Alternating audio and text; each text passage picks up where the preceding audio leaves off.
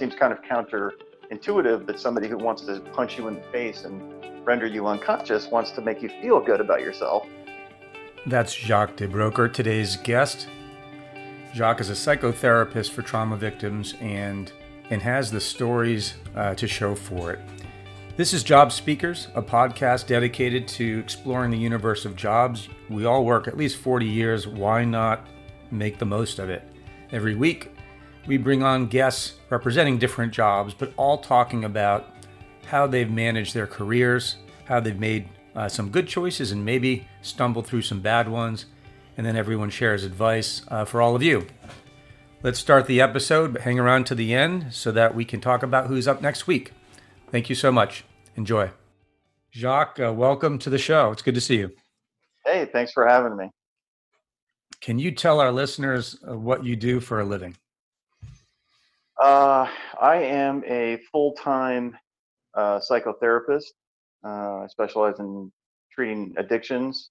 So I treat uh, mainly alcohol and heroin addiction in adults. How long have you been doing that?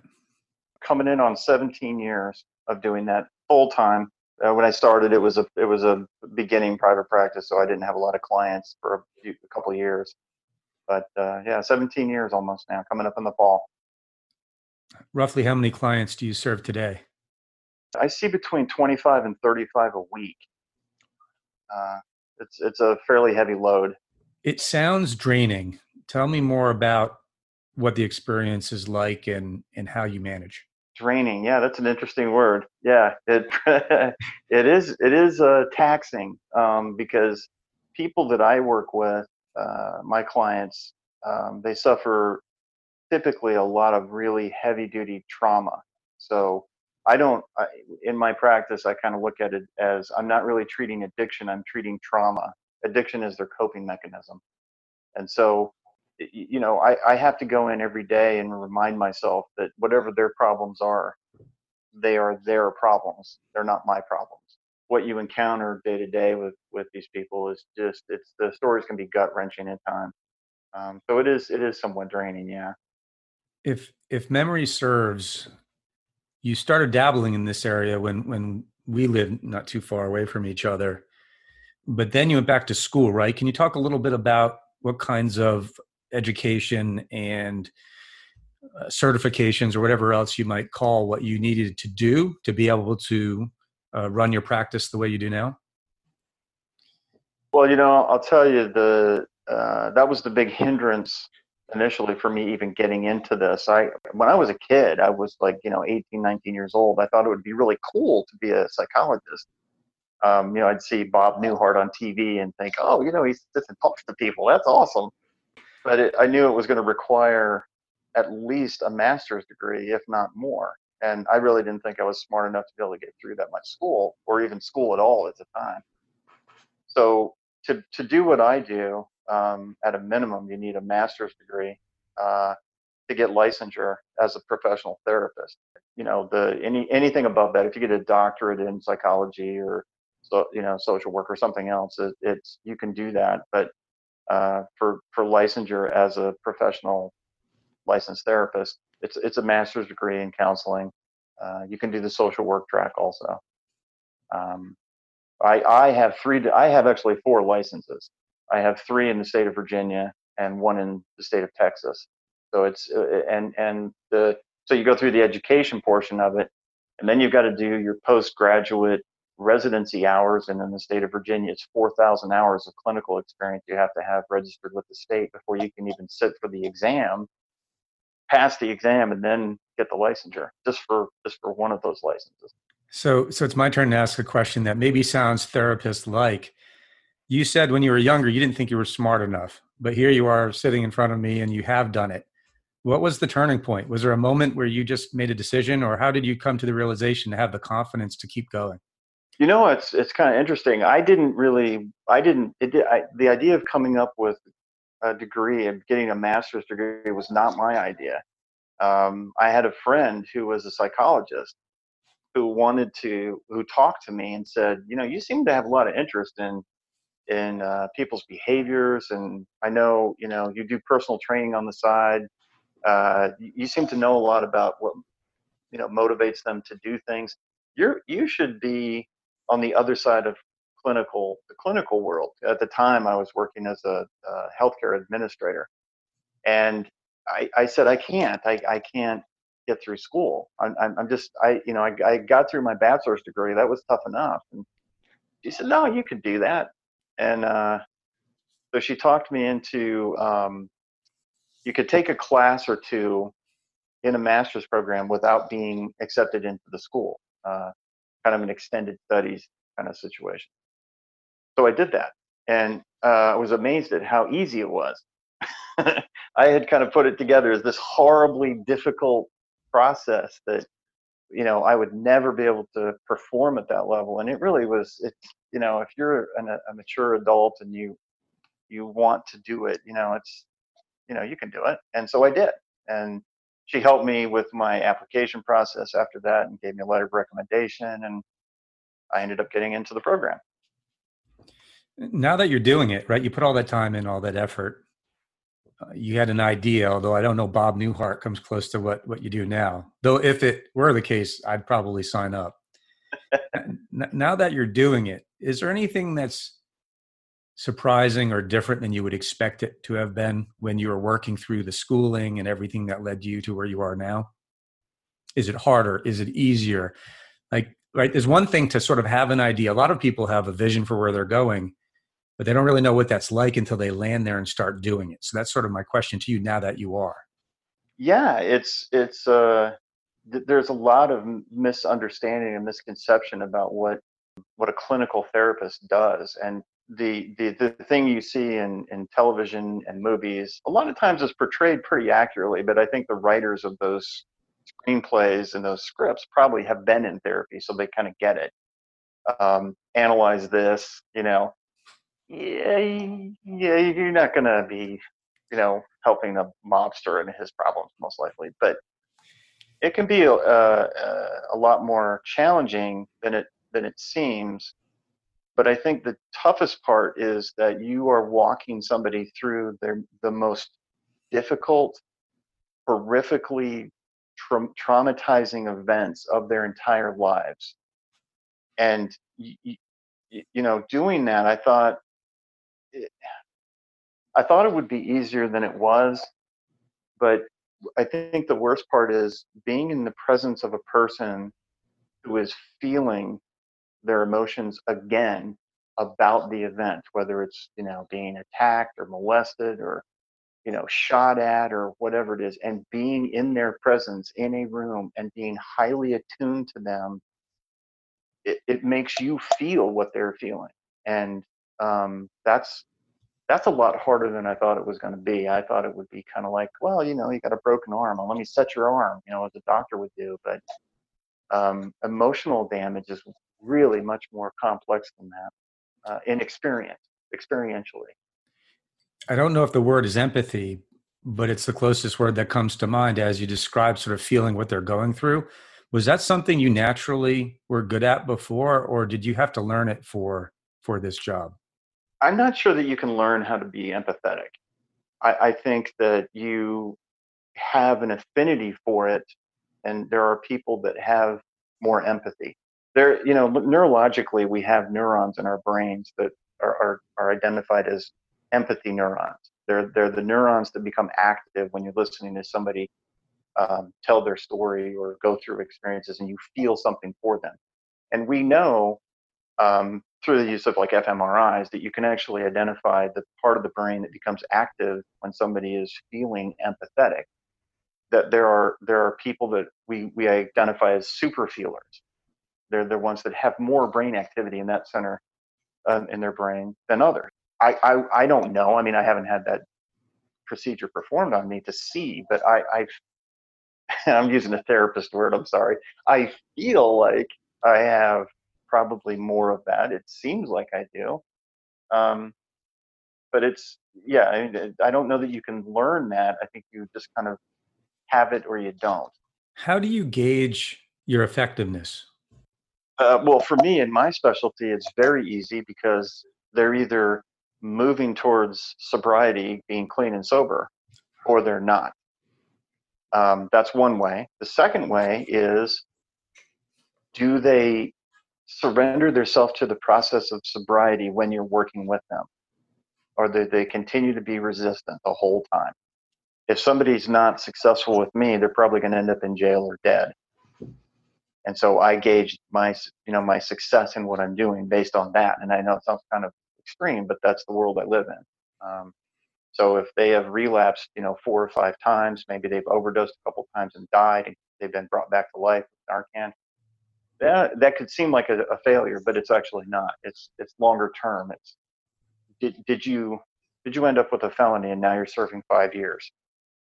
No, that's for me that would be a failure. You said you see about twenty to twenty five clients a week, correct? Is that what you said? At a minimum, yeah. At a minimum when you rely on the toolbox that is part of your skill set to to deal with each of those individuals give give us give me a sense for how much are those common tools and how much are you tweaking them for the individual sitting in your in your office at that time what what i've learned over the years is that you have to be really kind of light on your feet when you're dealing with clients and i think this is part of it that they you can't learn this in, in, in an education program. You can't learn this in, a, in getting your uh, your educational training. You might learn it in in some kind of residency situation if you have a good supervisor, but you have to be really light on your feet because you do not know what that person's experience is until they walk in the door. So I adapt around them based on what they have experienced. Um, I might get a combat vet. I might get somebody who was uh, severely sexually molested as a three year old girl. I might get somebody who went through um, a horrific car accident. Um, I have to adapt around what I do with the person. And so, you know, as a, as a therapist, one of the things I think that's very important is specialization. I, I, I have this thing about therapists who will not specialize. They kind of generalize you know who do you who what kind of clients do you see and it's like anything well what what approaches do you use what theoretical orientation do you have oh it's this and that and it's a bunch of i'm, I'm eclectic you know I, I think it's really important for people to um, to find a therapist or to as a therapist to be a therapist who specializes in something and has a theoretical orientation i'm a big fan of, of stephen porges and allan schore and um, Dan Siegel. Those are kind of my idols, and and I've studied their work immensely. They were all over my dissertation. Um, that interpersonal neurobiology, that connectivity of person to person and attachment theory. So you have to go back to feeling for the person. You have to be attuned to them. So when you're when you're with somebody and you don't know where they're at emotionally, you don't know what their experience is. Um, you have to kind of adapt and be amorphic and chameleon like around that until you figure that out. How do you find clients or how do they find you? A lot of it's word of mouth. You know, the, the recovery community is a pretty, it's like a subculture, it's a sub society within our society. We all know each other. Families, I deal with a lot of families because I do interventions as well, um, which is a whole nother thing. But it's it's word of mouth. Uh, you go to a meeting if you if you go to AA or NA meetings, you're going to run into it doesn't matter what city you're in or town or how small you're going to keep running into the same people and um, kind of word spreads around like hey this this person might help you and and so it's that way families will talk to each other um, they see each other in al-anon and um, you know a name will get passed around of this therapist or that psychiatrist is good um, some of some people honestly just do a Google search because they have no idea how to find a therapist. So they'll go on Psychology Today or a Google search, and you know your name will pop up, and that's how you get it. But um, I don't advertise. Um, I, I have a, a directory listing and a web page. That's it. Did you decide this was the focus and specialty you wanted to do while you were getting your master's degree, or was this something that came came along later? you know, it's funny. When I was doing my master's degree, I was specifically told do not work with addicts. They're unreliable, they're flight risks, they don't pay, they re- relapse all the time. It's a nightmare. Don't work with them, and don't work with borderlines either. You know, and it's like, okay. So I mean, I, I, I was told not to do it. I'm trying to, you know, you're asking me that question, and I'm like, I don't, I don't know how I decided to take on what I was told not to do. I'm always up for a challenge, and I, I wanted to pick like tough clients. I figured if I if I'm going to try to make a difference in somebody's life, I might as well pick somebody that's something more than just mildly depressed. And they fascinated me. I mean, my my own history. I grew up in a house with with two alcoholic parents, but I it wasn't because of that that I got drawn into it. I just I don't know. I'm not sure. That's a good. That's an interesting question. I hadn't really thought about that. I don't know. I just. I mean, it's not a it's not a casual choice. I mean, you like you said, you've picked the hardest. Um, that leads me to my next question. You've been doing this for a while now. Any stories um, you might be able to share that are you know have happy endings around your client, how they made out, maybe just something that brought you pride um, for what you do every day? There, there uh, a client type that would come, and they are really like they're literally dying uh, jaundice, hep C, liver failure, alcohol drinking, still drinking, coming into my office drunk, not making appointments because they're drunk.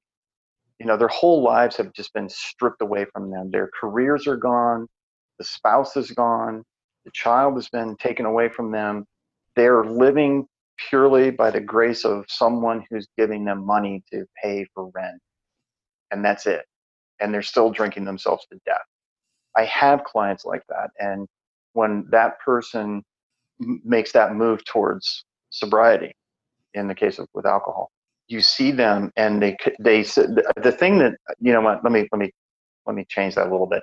The thing that actually is the thing that is the most rewarding to me, and it's really the only reward I get.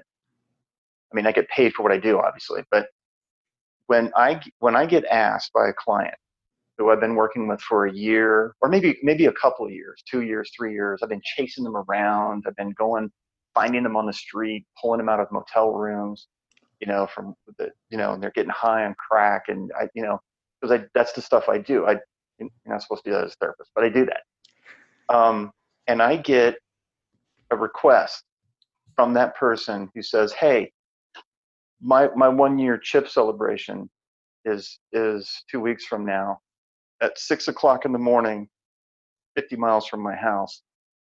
You told me when I first came in here to tell you when that was happening. And I said, Great, give me the address. And I go.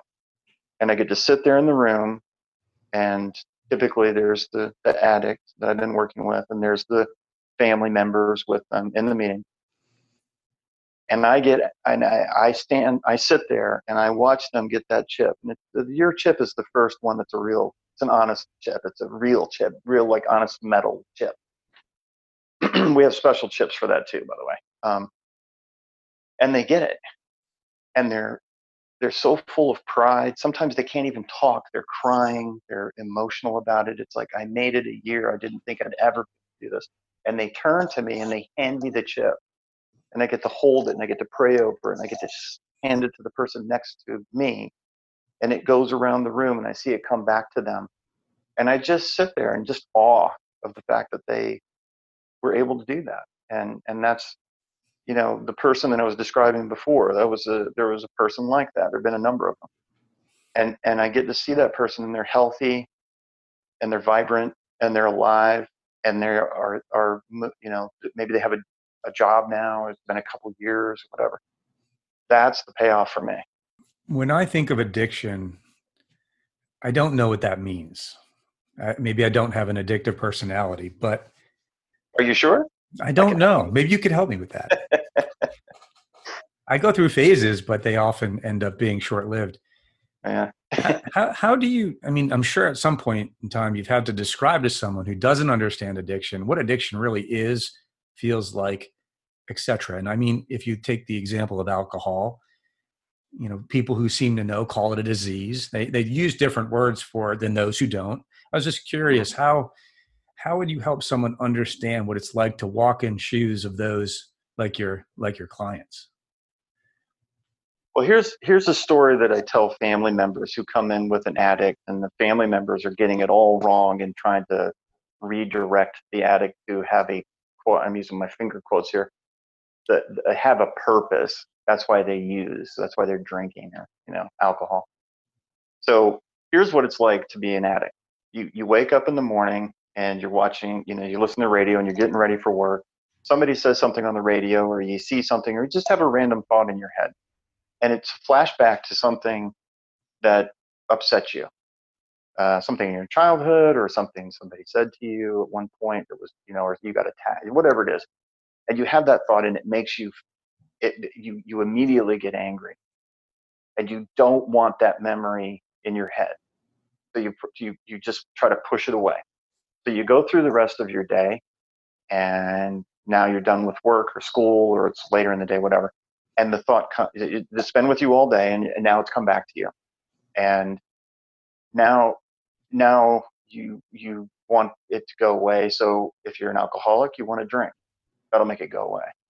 So you have this anger, you have this feeling, you have a drink, and you're like, okay, yep, this is making me feel better. And then you have another one. Then you have another one, and you're like, oh yeah, this is that was I don't that wasn't a big deal. And then you have your fourth, your fifth, your sixth drink, and the thought comes back to you, and it's even maybe a little bit stronger than it was in the first place. But now you actually like having the thought.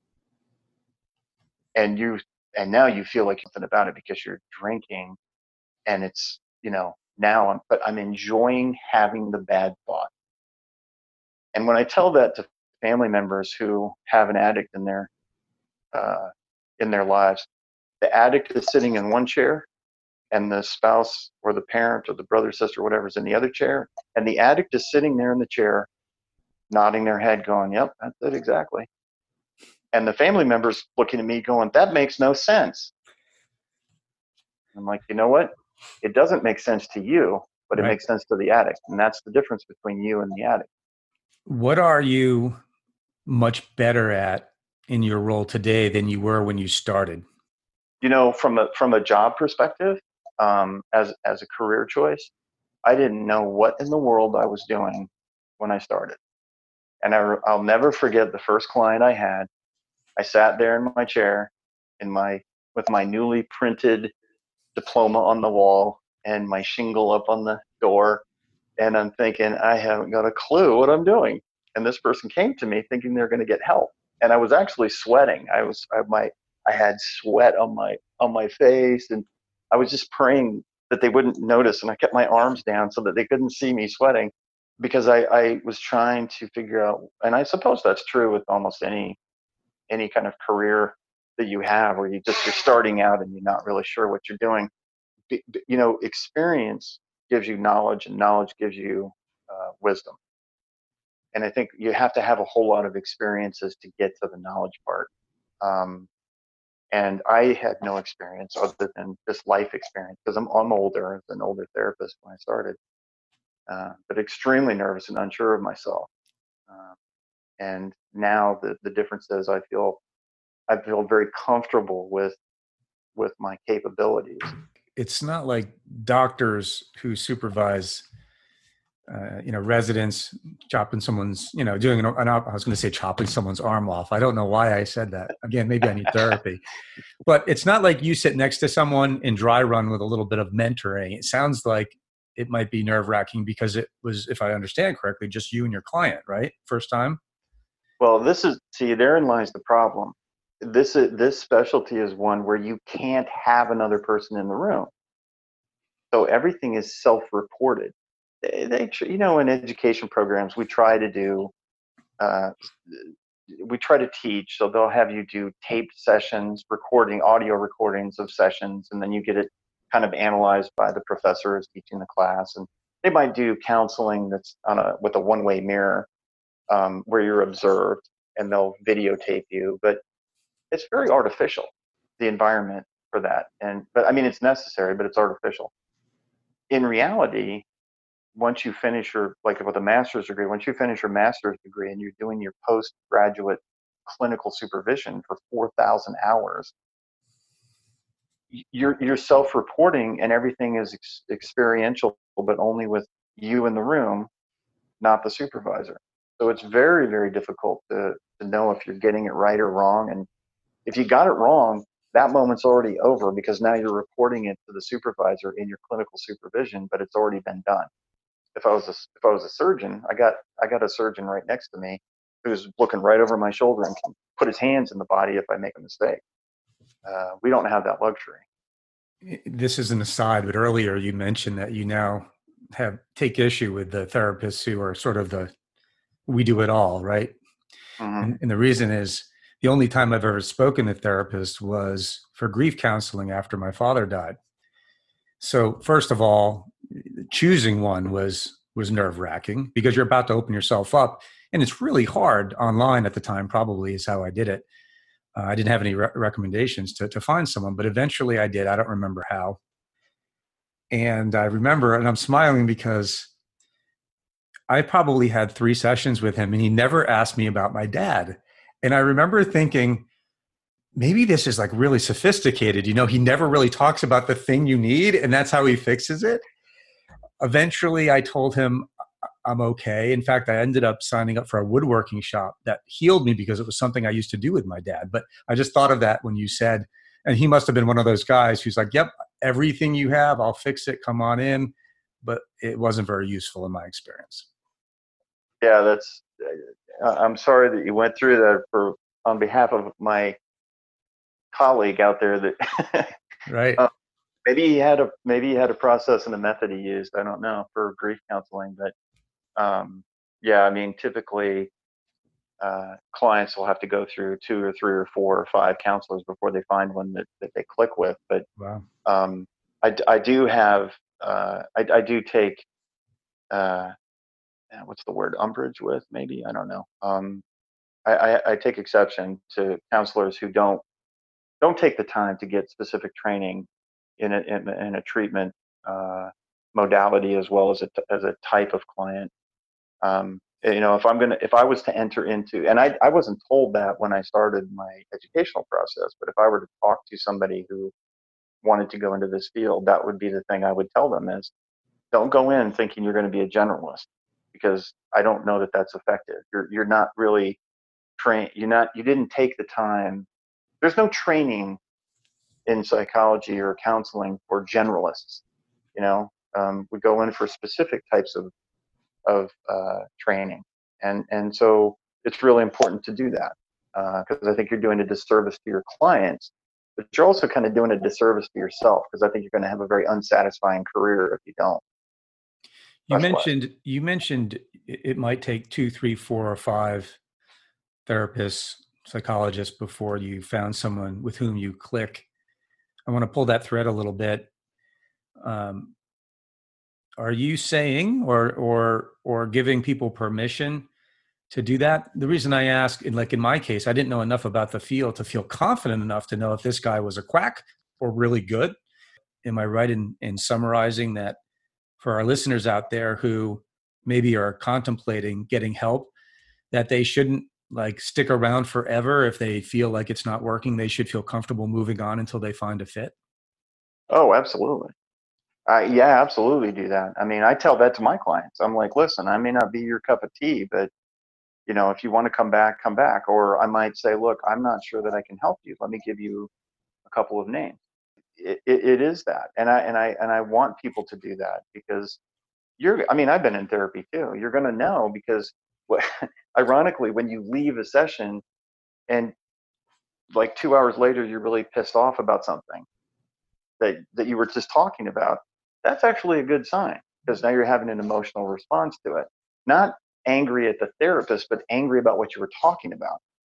Um, therapy is kind of like stirring up you know water that seems clear but it's got a very thick muddy bottom to it. You're kind of stirring it up and if there's no mud that's coming up in that water you're not gonna you're not you're not talking to the right person. Um, i mean they've got to do something with it. They can't be you know like a television uh, psychologist who just you know gets them all riled up and then cuts to a commercial and goes to the next guest. Um, but you know they got to make you feel and think. That's that's called processing right? You process. That's you feeling your feelings, um, and they've got to elicit that in out of and in you. When I told um, listeners from my prior episodes that I was bringing you on, as I mentioned to you earlier, um, when I think of you, I think of you first and foremost as a, a personal trainer, and you were also a fighter. Now, I didn't see you fight, but you used to talk about it, and you were probably on the tail end of that. Um, so I have to touch on that, right? Because I, I, promised, you know, I think I said you were a professional, but but right, you used to you used to fight, you used to to work out, fight, and, train, right? That was something you did early on. I, I kind of want to get a sense for that, and and any other non therapy type jobs that kind of led you to where you are, because you're an extreme example of someone who took a right turn, a left turn, then a super right hook turn, and now you're here, right? And you probably yourself didn't expect necessarily to to land where you are. So maybe just give us a a summary of of that journey, if you could. Yeah, boy, oh boy, man, I was, um, yeah, man, I, I, you know, I started out as a as a lifeguard uh, right out of high school. I mean, I was that was my job as lifeguard, swimming instructor, and that's what I did. And I did everything. I was like construction worker, worked in grocery stores. I was a uh, worked at gas stations. You know, it was the late '70s, early '80s. I just do whatever I could. But um, I was pretty adaptable at, at, picking stuff up. So, or adept at picking stuff up. Um, so yeah, I mean, I was like, that was, and I wanted to be, I wanted to work in recreation. Uh, I wanted to run gyms, and I went to school for that, and got out, and the economy fell apart. So I did that for some years, and I was a school teacher uh, for a year, taught school, oh, social studies. Uh, that was interesting. Um, and then uh, because I was a lifeguard and I did stuff like that for a while, I, you know, that's that kind of became my thing. But I I've been training in in martial arts and boxing since I was like what 15. It seems kind of counterintuitive that somebody who wants to punch you in the face and render you unconscious wants to make you feel good about yourself. but uh, you know, sports is a big deal for me. I've always I've always enjoyed sports and, and participating in competitive sports. Um, I didn't I didn't train to fight, uh, you know, and I wasn't like you know professional fighter, but yeah, I've been in the ring and fought and had my nose broken like six times and uh, you know had to, had to fix now so I can breathe. But um, getting down, you know, getting to what you want to do as as a person trying to find it out. I didn't have a lot of direction as a kid. I didn't have a lot of guidance. Um, I didn't live at home after the age of 16 or so. Uh, I didn't live at home, so I just had to figure it out on my own. Um, and so it was some a mix of survival and jobs for survival and move towards a career. But for the longest time, I didn't think in terms of a career. It was just trying to figure out what's the next best job I can get. And then it wasn't until I started getting, um, you know, this, this, the tie, shirt and tie jobs, and then the suit and tie jobs, that that changed. Um, so I think that it, if I, you know, think about it, um, find, finding help and getting that guidance um, as a as a younger person would have been very helpful uh, but I didn't get it. I was just kind of on my own. Did your experiences with personal training provide you any skills that you leverage today in your practice? Yeah, because I think the, the the the term attunement, where you're you're you're really focused on the person and trying to understand what, what motivates them or what drives them or what prevents them from doing something is is I think a skill set I've always had. Um, it used to drive my mom crazy because I'd, I'd be drilling her with questions because she seemed like she was confused or something.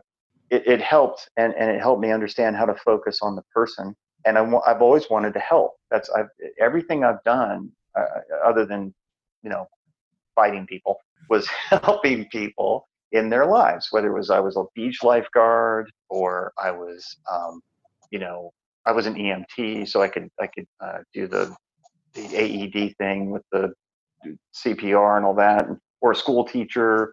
I was one. I always was drawn towards something that was helping people, but trying to find a way to make a living at that is is um, challenge when you don't have any of that guidance uh, or direction. Two final questions. Earlier, you answered part of it when you talked about people who might be thinking about a move in your direction, and you mentioned specialization would be a recommendation. What else does someone need to really know uh, about doing what you do uh, before maybe making that leap? A couple things, because I, I, was thinking about this um, when you first reached out to me to talk to you about what I do as a career. Is like, how do I how do I explain how to do that? There's a couple things that are very helpful. Being fearless. Um, you have to not be afraid to take a chance and to to put yourself out on a limb. And and you um, so the fearlessness will allow you to be a little bit more courageous about how you approach things. You cannot enter into this field with a thin skin. If you are emotionally kind of easily damaged, you're in the wrong you're in the wrong field um, because you're going to get you're going to get attacked you're going to get blamed you're going to get accused um, you know you become the target because you're sitting there in the room with a person who's angry and and none of this is about you it's about the client but if you have a thin skin you're not gonna you're not gonna do well. And the other thing is that it, it takes an extraordinary amount of work to get to the point where you can actually sit in the chair and be working with the client fully licensed. Of the people that i went to my master's program with there were out of i think there were like probably 40 35 or 40 or became licensed therapists it's it's very very difficult to get licensure with the time and the money. I mean, it's after you get out of school, you can spend twenty to thirty thousand dollars just on supervision. Um, it's a long journey. So if you're in, you're re- you really got to be in. Great answer. I don't want to do it. No interest at any stage. So the next question is playing off of that a little bit. It's broader. So you mentioned lifeguarding. You mentioned being a you know gas attendant. You mentioned really a lot of different jobs, and and you spent more time talking about the latter half of your professional life. When you reflect on all of it, if you were to provide career advice uh, for the world to hear, what would that be?